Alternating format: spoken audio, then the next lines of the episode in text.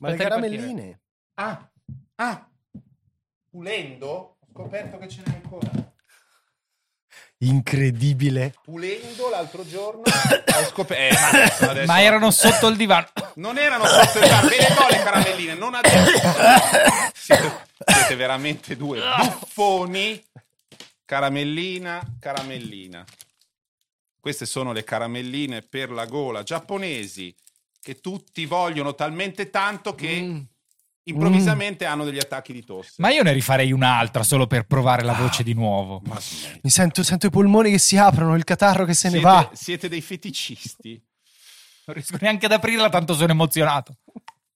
Allora, non dobbiamo usare la parola Vietato.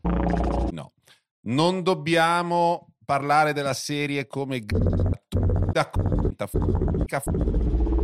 so- eh.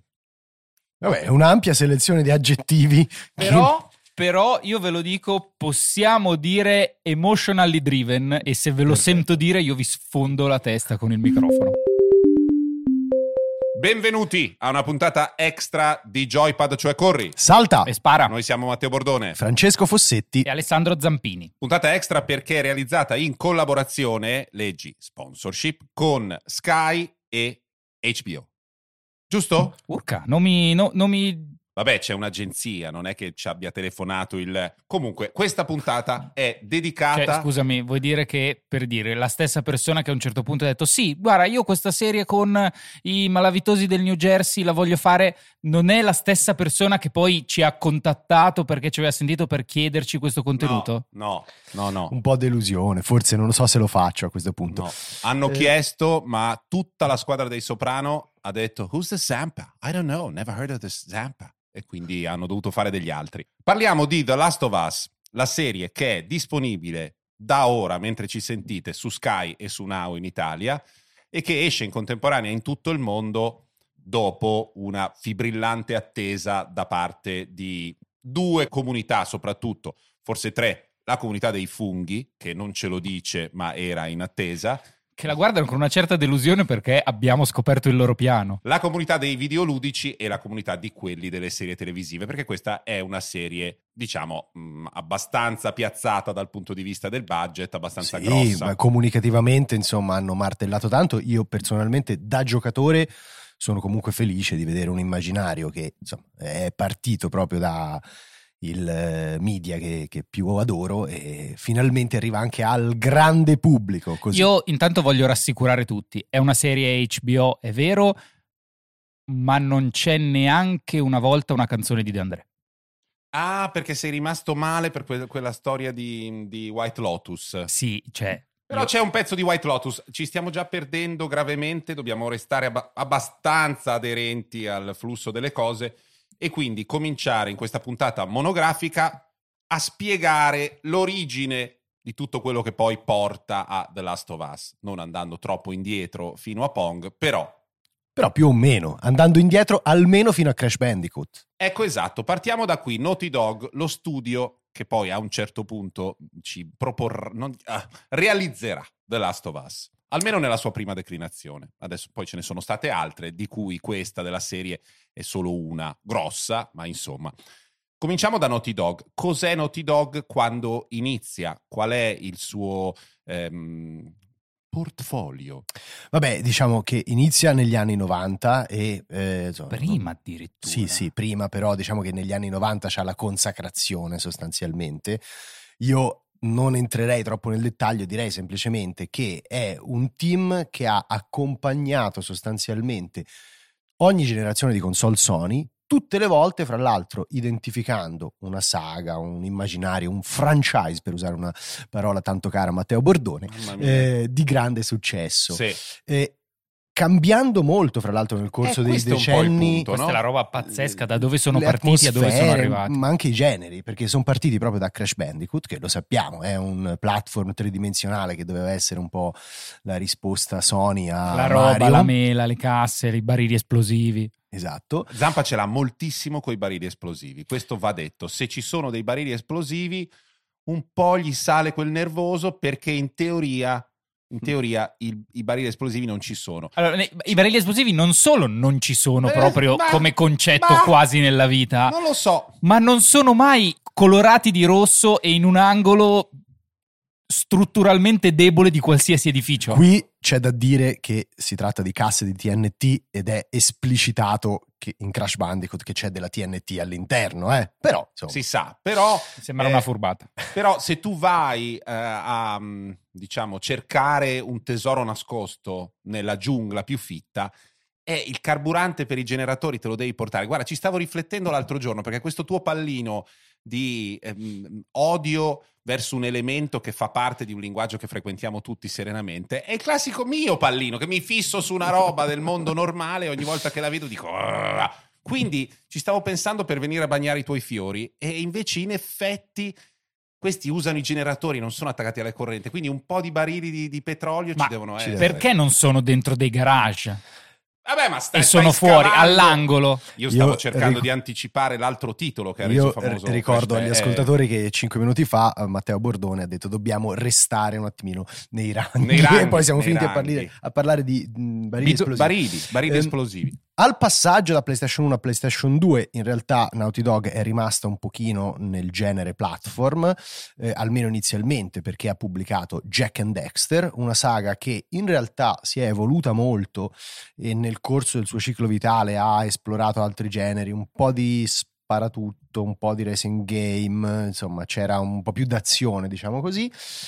E poi diciamo che il grande salto è stato fatto quando è arrivata PlayStation 3 con la saga di Uncharted. E lì il barile esplosivo Ecco. la fa da padrone. Vero? Nel frattempo, tra Crash Bandicoot e Jack e Dexter sono stati comprati da Sony. Esatto, quindi adesso sono proprio team interni. Saga di Uncharted che recuperava un po' la mitologia dell'archeologia avventurosa modello Indiana Jones, ma che superato il primo capitolo che era un pochino di assestamento, ha iniziato a puntare tantissimo sulla recitazione, la scrittura, la caratterizzazione dei personaggi. Ovviamente all'interno di un contesto narrativo molto molto leggero. Vero? appunto Però, però c'erano, de- c'erano Cioè, delle linee sì, legate, sì. Ai, legate ai sentimenti. Si eh, vedeva che avevano voglia di andare in quella direzione e infatti ci vanno proprio con The Last of Us. Nel corso di Uncharted il- i cambiamenti avvengono a gradini giganti, perché all'inizio il gioco ha uno scheletro molto simile all'archeologia avventurosa, delle, delle storie a puntate che hanno ispirato anche Spielberg per fare Indiana Jones, Indiana Jones stesso, quindi lo scavezzacollo fascinoso che cerca eh, comunque di arraffare dei tesori in giro per il mondo, lo fa però più a fin di bene, certo un po' utilitaristicamente, che altro, soprattutto quando poi deve avere a che fare con i suoi rivali, i suoi rivali sono talmente orrendi abietti che tu dici no vabbè parteggio per questo che al limite cerca di sedurre le ragazze nei bar e di prendersi qualche tesoro per venderlo, ma non distruggerebbe mai un reperto archeologico serio perché comunque ama l'archeologia, l'antichità e la storia. Vabbè. Di questo tipo di personaggio all'inizio c'è solo lo scheletro, diciamo, e poi nel corso del tempo diventano sempre più importanti le sue storie, sempre più profonde le diramazioni e anche la costruzione del gioco abbandona un po' la struttura tutta funzionale che hanno i primi capitoli e comincia a diventare più libera, non libero solo lo schema, cioè la mappa, non, non è solo che i, i mondi si aprano, perché poi lo sono relativamente in, in Uncharted, ma è soprattutto il fatto che si comincia a sentire un po' il respiro rispetto alle cose da fare, che è una cosa Sì. fondamentale che poi in The Last of Us diventerà eh, una- uno dei punti della sua diversità, cioè il fatto che sia un mondo non interamente funzionale come non lo è il mondo del cinema. In realtà nel racconto in genere c'è il rischio, no? Di essere troppo precisi, di fare gli strutturalisti e andare a cercare gli elementi, tutti gli elementi citati serviranno a qualcosa quando c'è nella prima descrizione del giallo un fucile sopra al camino, quel fucile è quello che commette l'omicidio. Nei videogiochi si tende ad avere questo problema, no? Mentre in eh, alcuni videogiochi più moderni, anche nei film brutti si ha questo problema, tutte le scene servono a qualcosa. In The Last of Us c'è questa differenza enorme che forse non viene tanto da Neil Druckmann, l'autore di The Last of Us, ma viene proprio dall'evoluzione dello studio, Sì. Di eh, li- liberazione dei personaggi e del giocatore dall'ossessione di cercare in ogni angolino, perché in ogni angolino ci sarà qualcosa. Sì, sì, è vero, c'è un ambiente che in realtà non, non ti assicura di trovare appunto necessariamente la risorsa, l'elemento funzionale, ma ogni tanto sta lì perché deve raccontarti, diciamo, un mondo.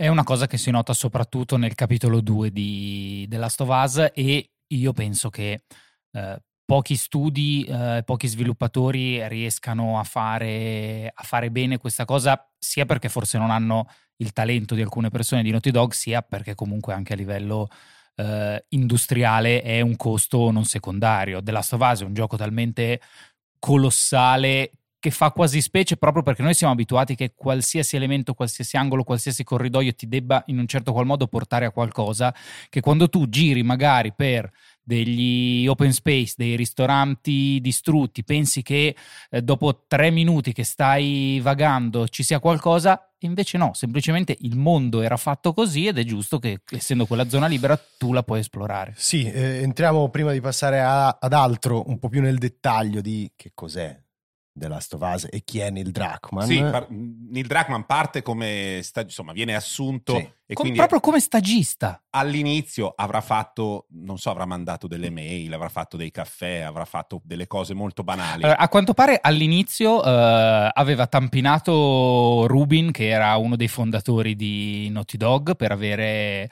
l'aveva incontrato a una GDC, gli aveva proposto un posto come stagista, lui ha mancato questa cosa, quando si è fatto presente il posto era già stato assegnato, ci ha riprovato un po' dopo ed è riuscito a entrare, il primo gioco su cui effettivamente ha lavorato, se non sbaglio è Jack Dexter 3 Ok. come programmatore. Il primo invece eh, dove il suo ruolo iniziava a contare è stato Uncharted 2, dove è Sì. stato co-lead e eh, co-scrittore della sceneggiatura.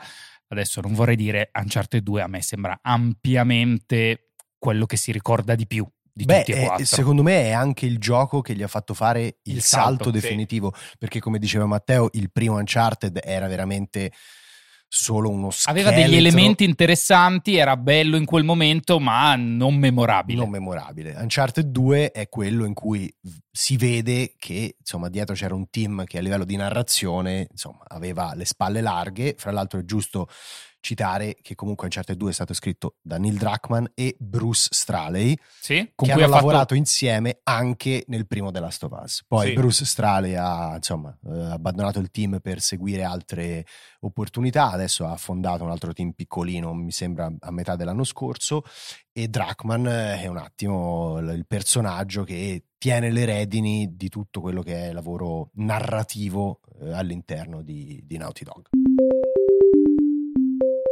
State ascoltando sempre Joypad, cioè Corri, Salta! E spara. puntata speciale dedicata a The Last of Us.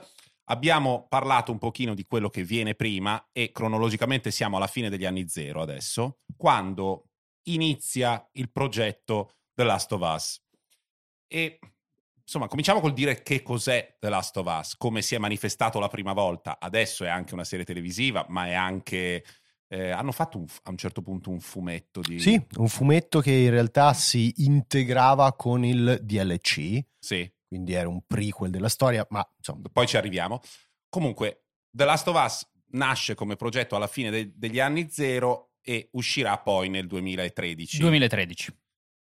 È una storia, diciamo, è, è difficile dirlo mh, come se fosse Wikipedia e non lo leggo da Wikipedia, è una grande avventura di due personaggi ah, che attraversano un mondo inospitale e devono raggiungere una meta in parte logistica, fisica, ma soprattutto interiore, emotiva. sì. Bravo, mi piace molto. È, è una storia ambientata in un mondo appunto distopico, anzi post-pandemico, ehm, perché appunto il fatto che sia in ospitale è legato a questa epidemia di funghi che a un certo punto è esplosa, eh, funghi parassiti che trasformano diciamo gli ospiti, in questo caso gli ospiti sono umani, in predatori che hanno in realtà l'unico obiettivo di insinuarsi all'interno delle comunità de- che una volta erano dei propri simili e morire lì dentro per far diffondere appunto le spore e quindi propagare l'infezione. Allora, qui bisogna fare un piccolo, chiaramente, un piccolo approfondimento sul cordyceps. Allora, il cordyceps è un fungo, insomma, sono tanti. Inizio a sospettare che tutta questa puntata sia fatta solo in funzione del lasciare a Matteo Bordone la possibilità di parlare di funghi parassiti. No, no, no, no, no ma rapidamente, rapidamente. Il cordyceps, il cordyceps è un fungo parassita. Ce ne sono tantissime specie, ma insomma, in genere vanno, parassitano gli artropodi e in particolare anche gli insetti, va bene, ma anche i ragni, insomma, questi, questi animali, artropodi, insetti, eh, arachnidi, eccetera. Cosa fa? Il fungo tendenzialmente invade l'animale, cioè lo, lo, lo, infetta. Quando l'ha infettato, per un po' si sviluppa, come fanno i funghi, che fanno i fili sottili, no? Poi il fungo che mangiamo col risotto, quello è il frutto, quello arriva alla fine, quando l'animale è morto. Prima l'animale viene gestito in uh, alcuni comportamenti dal fungo stesso, per esempio le formiche parassitate spesso vanno in luoghi elevati, tipo in cima ai fili d'erba, è una cosa che fanno ogni tanto i parassiti delle formiche, dove si aggrappano al filo d'erba e muoiono lì tipo fossili, cioè restano lì così e poi diventano il sostrato da cui fiorirà dalle loro teste il fungo per poi propagare le spore ovunque, in teoria vicino al formicaio, perché la formica certo. vive lì, quindi qualche danno lo faranno. E purtroppo sono parecchi anni, più di 5 o 6, che gli artropodi vengono parassitati dai cordyceps e i cordyceps in una certa misura la, la fanno franca. L'idea che sta alla base di The Last of Us è quella del salto di specie del fungo. Siccome i mezzi di virus e batteri sono notevoli, ma i mezzi dei funghi sono inarrivabili, l'idea che ci sia questo salto di specie è abbastanza inquietante. Tra l'altro è curioso che ci sia un romanzo che esce l'anno prima, che si chiama, mi sembra La ragazza che sapeva troppo, The Girl Who Knew who ah, the girl with all the, with all the gifts, con tutti i, i pregi e in italiano è la ragazza che sapeva troppo, questa ragazza molto intelligente che in un contesto simile, cioè un'epidemia di cordyceps, deve un po' salvare il suo gruppo, la okay. sua famiglia e l'umanità intera perché è molto intelligente. E la storia somiglia, esce però un anno dopo, mi pare, o insomma a ridosso, quindi non può essere stata copiata, né Drachman può aver copiato. Insomma, questo fungo si pensa che faccia il salto di specie e quindi in sostanza è inarrestabile la diffusione di, di questa epidemia. Nel gioco viene raccontato lo scoppio di questa epidemia, il giorno, comunque, insomma, il momento in cui diventa lampante agli occhi di tutta l'umanità che c'è un grosso problema, e poi c'è proprio un salto temporale in avanti di vent'anni e quindi tutta la maggior parte della storia si ambienta proprio in un mondo che è stato completamente disastrato, anzi in un'America che è stata completamente disastrata dal fungo perché nel gioco non sappiamo che cosa succede al di fuori, al degli, di fuori Stati degli, Stati Uniti. Ecco, nel gioco eh, si mostra diciamo la serata del giorno in cui scoppia all'interno del prologo in cui scoppia questa epidemia, questa pandemia è vero che c'è un salto temporale di vent'anni, ma eh, l'esplosione è così violenta, devastante e diffusa che non c'è proprio dubbio sul fatto che sì. non ci sia quasi speranza. Però la storia del gioco non è solo una storia appunto di, di una distopica, eh, è una storia che parla di personaggi, è un racconto di viaggio è ed è anche un, un racconto di, di, di formazione mm. per uno di questi due personaggi, uno dei, dei due protagonisti, e per un altro un racconto di riformazione. Sì, forse. volendo sì, volendo sì. Allora, il punto della questione è che noi chiaramente non vogliamo fare spoiler, nella serie e nel gioco avvengono cose molto simili, cioè insomma la base è quella, poi con molte varianti. Se noi vi raccontiamo molto bene il gioco, spoileriamo tutta la serie. Però che ci sono due personaggi sì. che insomma devono attraversare sì. l'America si per qualche motivo, lo possiamo trailer. dire. In particolare si chiamano Joel ed Ellie. Uno è un, eh, insomma, un personaggio che ha vissuto lo scoppio dell'epidemia e tutto quello che è eh, seguito, quindi ha visto anche l'umanità un pochino decadere, imbarbarirsi, finire eh, confinata all'interno delle zone di quarantena. L'altra invece è una ragazzina che è nata dopo lo scoppio dell'epidemia. Ehm, all'interno proprio di una di queste zone di quarantena non ha mai visto, diciamo, la la natura selvaggia, il mondo al di fuori di queste zone un po' controllate. Non ha nemmeno mai visto l'umanità eh, serena. Esatto. Non conosce i voli aerei. Certo. Non conosce lo spostamento libero delle persone e delle cose nel non mondo. Non è mai cioè, stata in una macchina. Non è mai stata in un'automobile perché sono tutte cose che appartengono all'altro mondo. La relazione fra questi due è una relazione stratificata come poche altre nella storia dei videogiochi e in assoluto al di fuori dei videogiochi, cioè è un racconto che si basa sulla relazione fra questi due personaggi e non si limita a quello, cioè abbiamo già visto nel caso eh, di altre serie situazioni in cui nonostante il mondo tutto intorno sia funestato da qualcosa di terribile, poi ci si concentra su, sui rapporti fra i personaggi. E questo va bene ma il rapporto fra Joel e Ellie è un rapporto particolare perché si muove molto velocemente allo stesso tempo in maniera credibile e trasforma i due personaggi nel corso del tempo eh, senza edulcorare niente in sostanza, cioè è una storia che finisce anche negli abissi in alcuni momenti, cioè ci sono momenti molto drammatici, molto ci si affeziona ai personaggi e e poi bisogna disaffezionarsi perché così vanno le cose. Allo stesso tempo ha uno slancio e una proiezione in avanti nel senso della speranza, nel senso del, del domani, di come diventare adulti sapendo essere figli e genitori. La grandezza di la grandezza di The Last of Us eh, videogioco è sempre stata soprattutto questa. Nonostante sia comunque un bel gioco, un bel prodotto da giocare, eh, rimarrà per sempre The Last of Us perché è stato uno dei primi prodotti del medium a non trattare l'utente come uno scemo, a creare dei personaggi che fossero effettivamente eh, coerenti col mondo che raccontava e soprattutto eh, a far governare al giocatore un protagonista con cui spesso si è in disaccordo sì. per i modi, per quello che fa, cioè non è il buono, è il protagonista perché è il centro della storia, ma ci sono un sacco di passaggi in cui tu sei costretto a fare una cosa che non vuoi fare e anche lui non la vuole fare all'interno della storia, ma è costretto a farlo perché la situazione lo sta portando in quella direzione. È una cosa che io difficilmente ric- mi ricordo in altri, in altri videogiochi e il modo in cui la storia viene scritta e raccontata è talmente di un livello superiore a quasi tutto il resto che quando è uscito il remake per PlayStation 5 un po' sì, di tempo fa, sì. io ci ho rigiocato, l'ho ripreso in mano, francamente non mi ricordavo quanto fosse stato grande e coraggioso al tempo sì, quel sì. gioco. Sì, sì, hai ragione perché di solito l'idea alla base del game design è quella di convincere il giocatore a fare delle cose scelte dal game designer e qui invece si ribaltano proprio insomma i rapporti.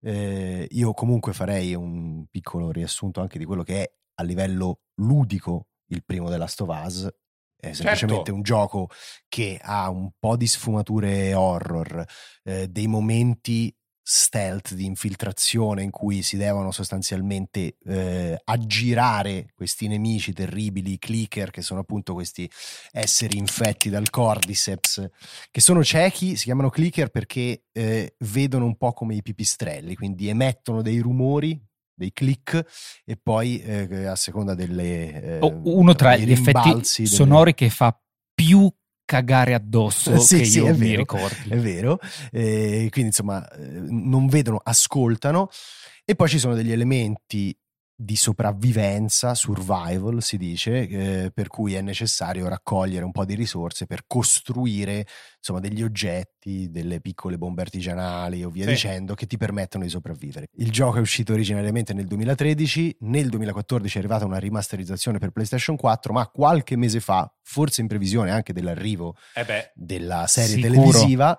eh, è uscito un remake giocabile solo su PlayStation 5 che aggiorna la grafica sostanzialmente eh, portandola al pari della, insomma, dell'esperienza visiva del sequel di, di, di parte 2. Eh, giocatelo, sì. magari anche dopo aver visto la serie, perché sì, secondo ecco. me eh, appunto, poi adesso entriamo nel dettaglio, raccontano la stessa storia, ma le sfumature sono sufficientemente diverse per far sì che uno possa godersi entrambi i prodotti. Quindi Assolutamente. o giocatelo dopo aver visto la serie o guardate la serie dopo averlo giocato. Sì, insomma, fate un po' come vi pare.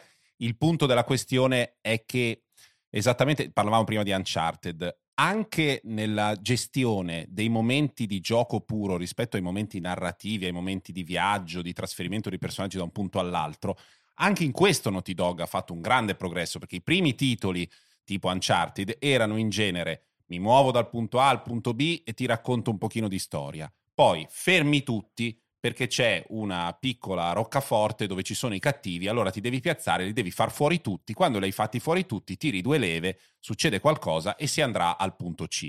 Questa era la struttura base.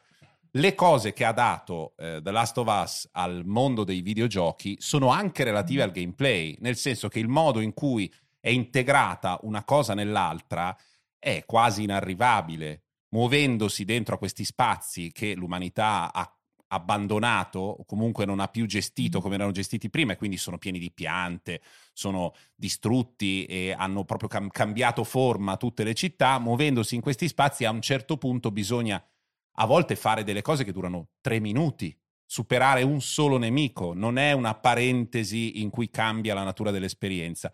E questo secondo me è un portato di The Last of Us che devo dire dal 2013 non è che sia stato raccolto da tutti, cioè il gioco rimane in questo senso eccellente.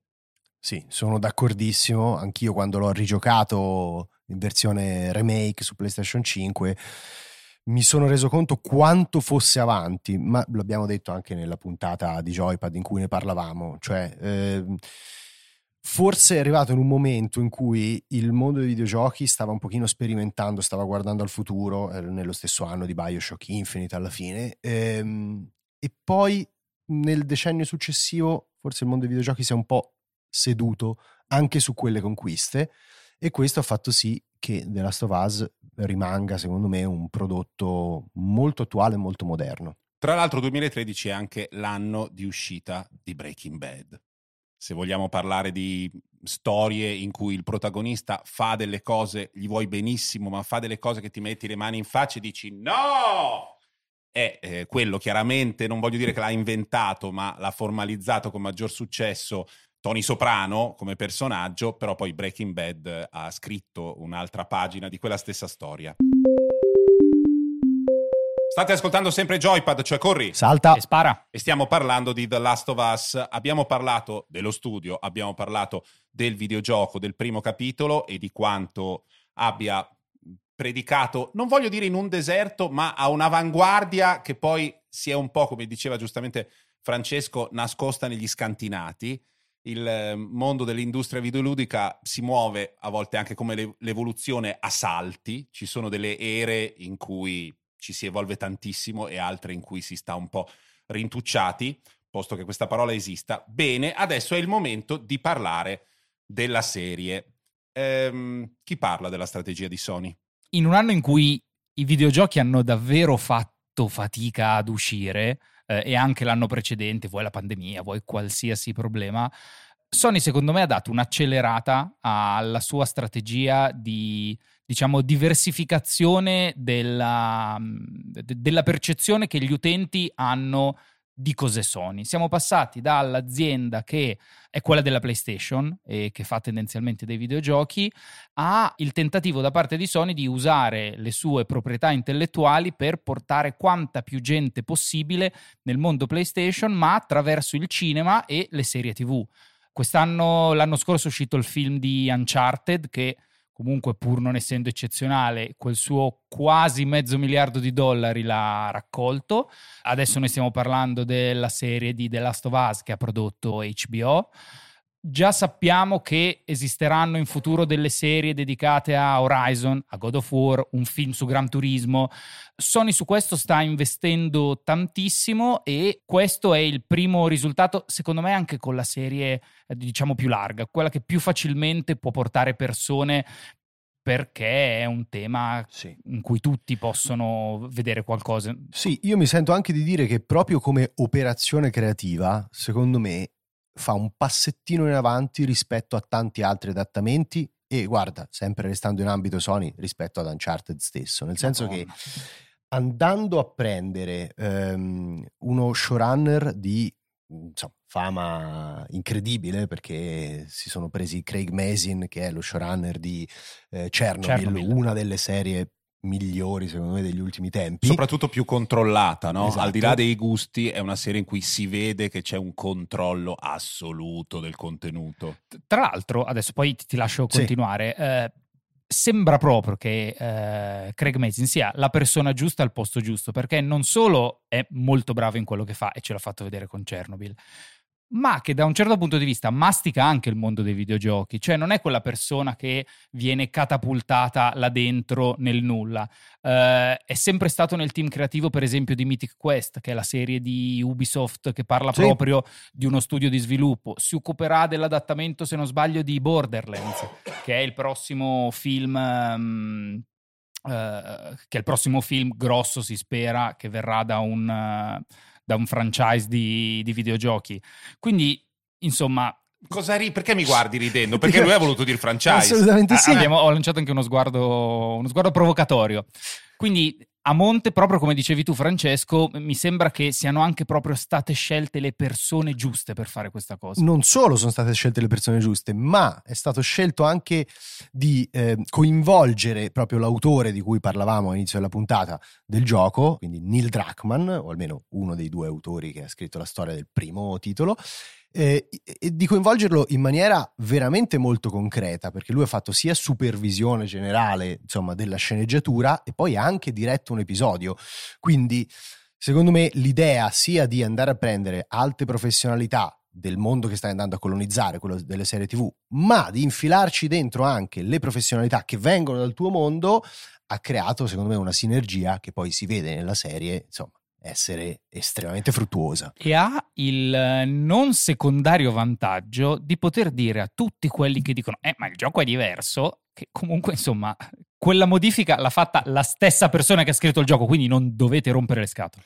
Sì, perché c'è anche questo problema, ovviamente, il mondo dei videogiochi, per quanto sia gigantesco, è mh, anche popolato da persone che credono di appartenere a una piccola carboneria di adepti che è depositaria di una verità videoludica e quindi quando è uscito The Last of Us 2 e perché esiste un The Last of Us 2 e probabilmente arriverà anche in- nella nuova declinazione, quindi la forma di serie televisiva o potranno fare quello che vogliono, insomma il, il concetto è che tutto questo materiale si declina in altri modi e si espande in altri linguaggi. Ecco lì, quando è uscito il videogioco, c'è stata una sollevazione popolare proprio rispetto alla, alla libertà di affrontare argomenti che nei videogiochi di solito non si affrontano, in modalità che di solito non erano proprie dei videogiochi, e anche di operare delle scelte culturali, sociali, in contrasto con il mainstream videoludico del tempo.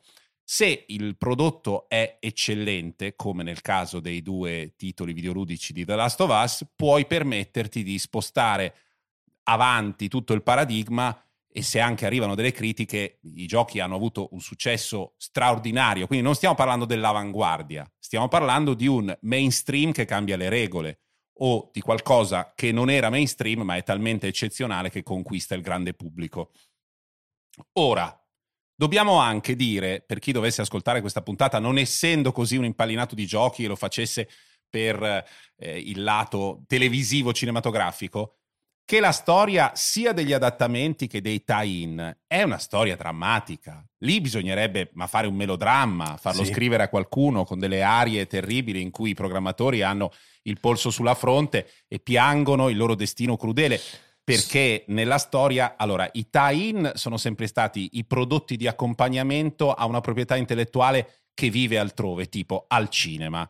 C'è una grande saga, un titolo di quest- qualche tipo e faccio il tie-in, cioè accompagno con un videogioco perché c'è stata una campagna di marketing, quindi è tutto grasso che cola. E il videogioco, tranne rarissimi casi, è orrendo. Sì, e questo però ultimamente vale anche Per gli adattamenti. contrario, Eh. assolutamente sì, cioè mh, grandi aperture nell'ambito dell'animazione, ma quando si parla di adattamenti live action di un videogioco c'era da Aiuto. mettersi le mani nei capelli. Stavolta invece, per fortuna, sembra che Gli astri si sono allineati, è proprio tutto giusto. È tutto giusto, è tutto giusto perché l'abbiamo detto, questo non è stato un gioco normale, il suo eh, impianto è tutto votato al racconto, anche se contiene degli, degli ottimi elementi puramente videoludici, quindi spostarsi da lì all'audiovisivo era, era forse più semplice, forse c'è un'intelligenza di più, c'è stata una volontà produttiva politica. Fatto sta che noi un po' della serie l'abbiamo vista e quindi vi possiamo dire com'è cioè che lavoro è stato fatto rispetto al- alla prima declinazione di questa storia, quella videoludica. Allora, intanto possiamo dire che gli eventi di questa prima stagione di The Last of Us sono esattamente The Last of Us parte 1. Eh, più il DLC Left Behind. esatto, quindi, più Left Behind. Diciamo era un... Un universo espanso. del era capitolo. un'aggiunta, diciamo, che raccontava la storia di Ellie prima dell'incontro con Joel. Ci sono anche qui degli innesti e fra l'altro a livello scenico sono anche eh, i momenti che più recuperano in maniera veramente uno a uno l'iconografia de- Esatto, guarda, adesso, adesso ci torniamo. La serie ha degli episodi molto lunghi, variano dai 50 all'ora e 20. Forse quello di, proprio di Neil Druckmann, che è il terzo, è il più, è il più lungo, per inciso strepitoso. C'è di più rispetto a quanto c'è nel videogioco, ma per quello che abbiamo visto tutti questi inserti poi possono piacere o non piacere, ma secondo me sono comunque integrati con eh, coerenza e con eh, grande rispetto della storia originale, anche quando cambiano qualcosa, quando fanno prendere una strada diversa, lo fanno comunque secondo me quasi sempre con grazia e non stravolgono quello che è già stato, magari ne prendono alcuni elementi piccoli, ad esempio nel gioco sai di alcuni personaggi che esistono solo perché hai letto una loro lettera a qualcuno, visto che c'è necessità comunque di avere più ore di serie televisiva, nella serie quella lettera diventa una piccola storia che viene raccontata e di solito viene raccontata sempre con grande, con grande capacità. Sì, c'è un po' di allargamento anche proprio secondo me del, di quello che si definirebbe world building, perché di tanto in tanto si vede anche che cosa è successo al di là degli Stati Uniti d'America. Ci sono fra l'altro degli innesti in stile mockumentary, che è eh, il genere, diciamo così, d'elezione di Craig Mazin, e secondo me sono tutti momenti che contribuiscono a eh, rendere questo mondo, insomma, eh, convincente anche per lo spettatore di un altro, di un altro eh, Linguaggio. media, di un altro Mm. linguaggio che ovviamente non ha a disposizione tutti i paratesti, quindi le lettere scritte, i documenti che si trovano in giro. Ah sì, che- da questo punto di vista il videogioco è Eh. molto più informato perché il tempo si muove con eh, la cadenza che preferisce Certo. il giocatore, quindi puoi decidere di approfondire e hai gli elementi testuali che in una serie, come sappiamo, o al cinema sono sempre sono. terrificanti. Le lettere al cinema sono torna a Chicago quanto prima, andremo insieme alle Hawaii, Jennifer. Eh, poi con, due quel, righe. con- con quel fade, con la lettera che poi viene tutta blurrata Sì, ma anche e in che si televisione- muove Ma anche in televisione, tranne quelli che fanno le ricostruzioni dei, dei crimini e delle intercettazioni, quando qualcuno legge qualcosa, dopo 20 secondi capisci proprio che non è quello il Certo. linguaggio. Mentre nei videogiochi esiste una tradizione di archivio, di lettere trovate, di approfondimenti di storie laterali che si possono scoprire o si possono lasciare lì, nel senso che le trovi, le vedi, ce le hai da leggere Allora. a seconda. Nella serie tutto questo non può succedere e quindi è stato arricchito. Veniamo ai due attori protagonisti. Devo dire che non so chi sia, se uno va in rete lo trova. L'agente di Pedro Pascal è bravissimo. Eh, allora, un fenomeno perché negli ultimi dieci anni, forse qualcosa di più, credo non abbia sbagliato un singolo colpo. Da Oberyn Martell in Game of Thrones, che è, è quello che l'ha un stato- po' lanciato. che è quello che l'ha lanciato. Guarda il dispiacere quando è successa quella cosa. Il Eh, lo so, dispiacere. lo so. Ancora, sai, proprio quella roba che guardi il televisore e fai: Ma no! Ma non così! E invece proprio così, proprio lui, proprio in quel modo. Quello poi ha centrato mm, Narcos, che comunque insomma non era... Ah, Narcos, sputaci sopra. Eh, esatto, Eh. buttalo via, manda The Mandalorian soprattutto. The Mandalorian, di tutto un universo che è Eppure stato col ca- casco sempre in testa. Sì, eh. però ha beccato anche lì la, la prima, adesso è arrivato qualcos'altro, ma la prima, anche qui, declinazione del mondo di Guerre Stellari che manteneva lo spirito originario, quindi tutti quelli che dicevano ma dov'è la polvere, dov'è il fango, dov'è tutto quello che c'era nella prima trilogia che è sparito del tutto, Pedro Pascal è tornato proprio per quel contenuto in cui non si vede tutto sto CGI, dove tutto è più, è più palpabile. E come Joel funziona benissimo. Come Joel è molto bravo, Joel eh, è un, un uomo fascinoso, forte, ma da subito ferito e disincantato. Quindi è un protagonista che porta con sé un'amarezza profonda. Nella versione di questa storia che eh, potete vedere perché è, è uscita adesso, la protagonista Ellie invece ha cambiato un pochino tonalità secondo me, nel senso che prima di tutto la faccia, cioè la giovane eh, Bella, Bella Ramsey. Ramsey, che avevamo già visto anche lei in Game of Thrones, beh, è un'irresistibile, era bambina, ragazzina, non bella, non eh, come dire principessina per niente, ma con un carattere molto più non solo irrequieto, ma tra virgolette inconsapevole della mestizia, dell'ansia che la circonda in quel mondo.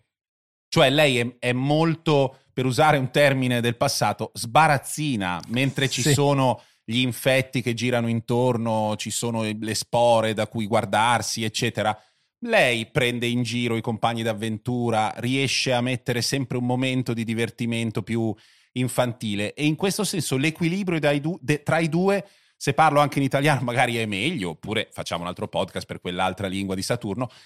Dicevo, l'equilibrio fra i due secondo me è quasi migliore, più azzeccato, anche perché ci sono più parole. Nel videogioco sì. è vero che c'è tanto dialogo, sì ma ci sono meno occasioni di interazioni casuali, anche lì, senza una funzione diretta che servono solo a far crescere il rapporto. C'è anche in generale, correggimi se sbaglio, un po' più di morbidezza nei sì. personaggi. Sì, è perché forse sono più sfaccettati, hanno più tempo, hanno più, hanno più plasticità. Ecco. Sì, ma in generale, cioè, per me è importante sottolineare anche che la serie, comunque sia, ripeto, anche se avete giocato il gioco, eh, mantiene una sua indipendenza e è piacevole, insomma, eh, anche, anche, proprio perché si prende, cioè rivendica un suo carattere. Secondo me anche proprio a livello di montaggio, di regia, The Last of Us aveva questi tagli al nero veramente brutali.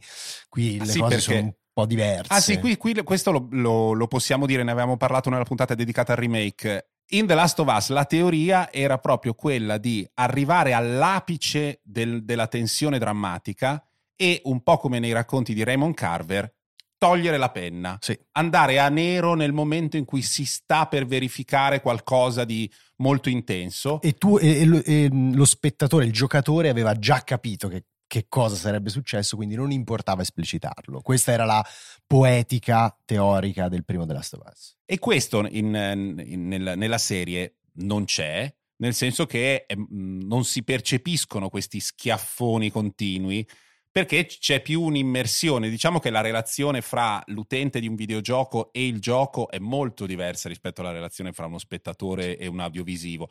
È molto più immersa in maniera continuativa quella dell'audiovisivo il videogioco è fatto di pause, è, insomma, ci si ritorna di giorno in giorno, è tutto concepito in un altro modo, quindi eh, queste sono delle differenze sostanzialmente fisiologiche, sì, non sì. puoi permetterti di andare a nero, a schiaffo in ogni puntata tre volte perché dopo un po' diventa pesantissimo l'intervento e il montaggio. Nei videogiochi ci siamo molto più abituati. Ci sono anche altre sfumature un po' diverse, per esempio hanno abbandonato tutta quell'idea della maschera antigas necessaria sempre in tutte le situazioni, nel videogioco era proprio un elemento ricorrente. Ah certo, del quale ti ossessioni esatto. perché fa parte del timore continuo, ma poi questo danneggia troppo l'espressività facciale. E hanno cambiato anche alcuni personaggi, voglio dirlo, mettendo le mani avanti, ehm, perché so già che ci sarà una parte del pubblico che si lamenterà in maniera anche abbastanza vocale, diciamo così, rumorosa. Per esempio, uno dei personaggi che hanno cambiato, per chi ha giocato il gioco è Bill.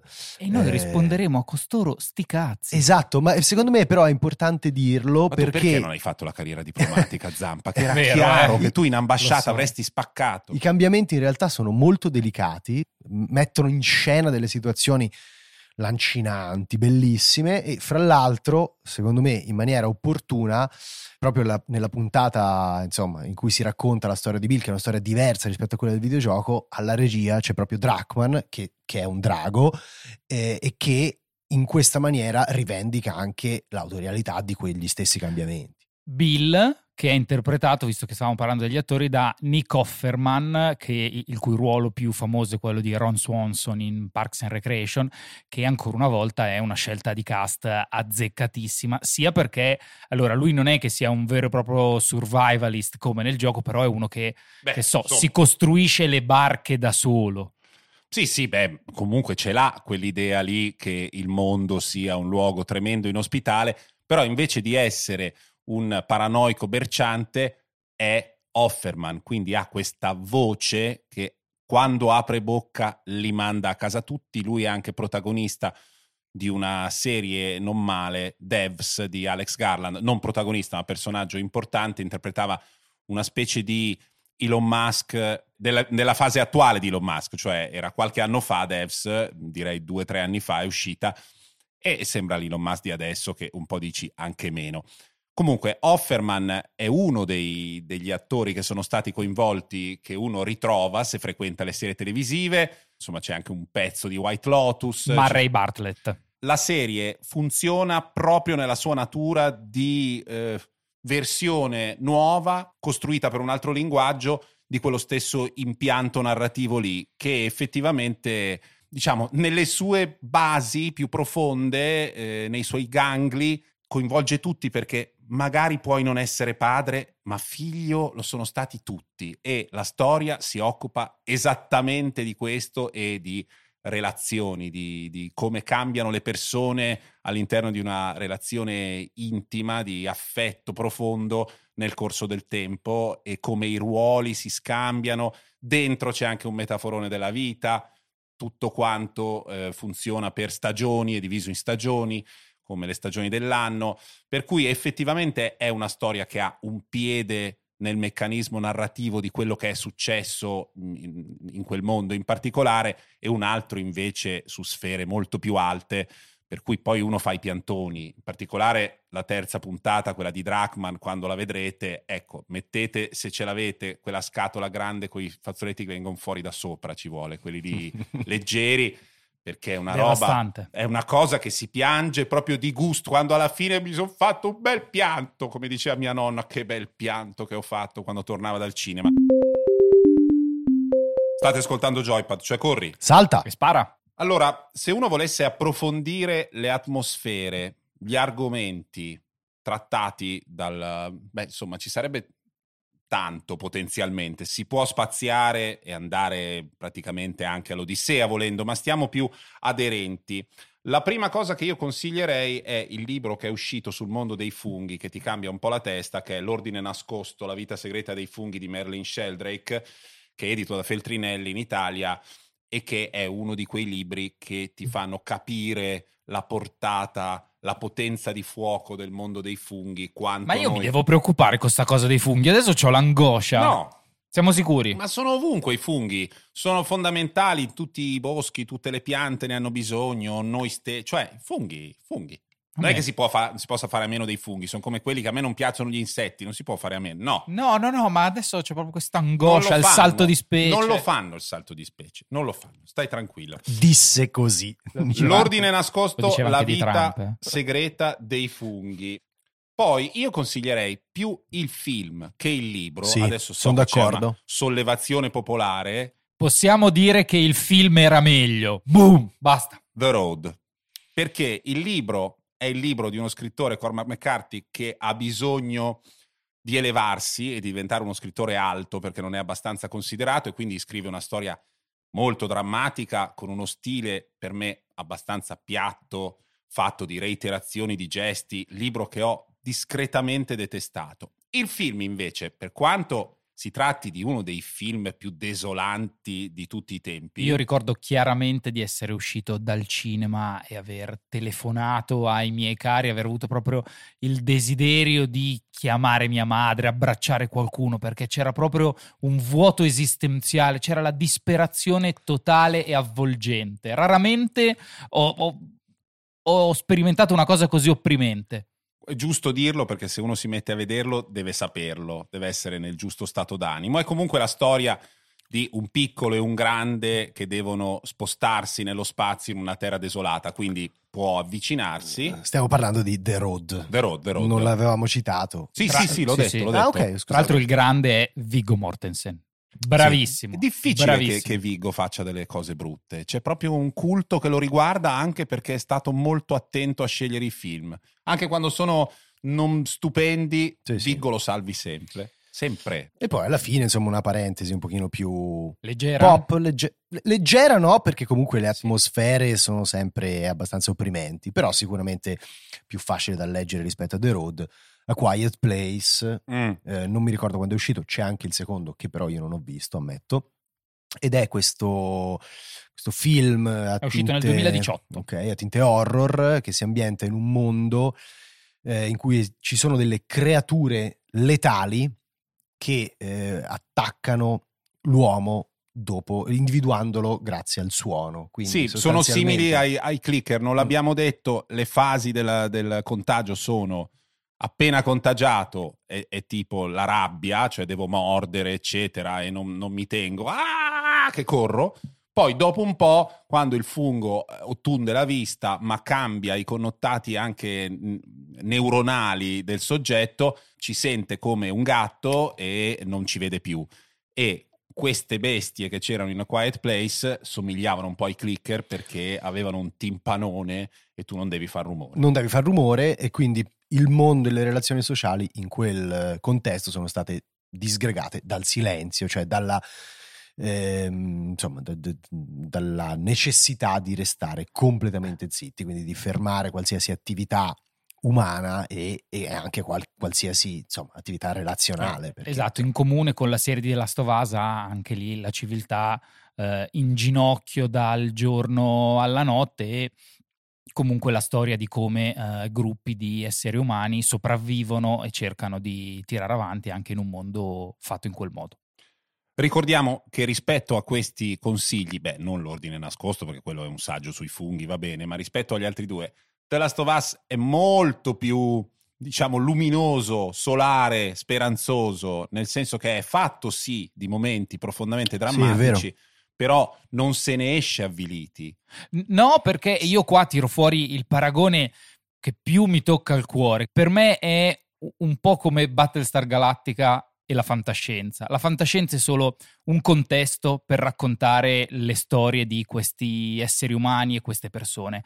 Anche in The Last of Us la pandemia, l'infezione ha un ruolo centrale nella creazione del mondo e dell'ambiente, ma quello che è raccontato sono le loro storie, nello specifico la storia di Joel e di Ellie. Sì, non crediate di trovare comunque insomma, una redenzione per l'umanità, cioè nel senso la, la situazione di partenza è che il mondo ormai è quello, cioè non- Sì, tornare ai fasti non, non- non è di un quello di tempo, cui ecco. si occupa la serie, Però- l'ideale ritorno indietro. all'interno di, di- di questo mondo c'è la possibilità per alcuni personaggi insomma di crescere emotivamente e forse anche di ritrovare un po' se stessi. Noi ce lo vedremo fino in fondo perché tutto non l'abbiamo ancora visto per non spoilerarvi troppo. E questa era la puntata extra speciale dedicata a The Last of Us di Joypad. Cioè, corri? Salta! E spara. Chi l'avrebbe mai detto?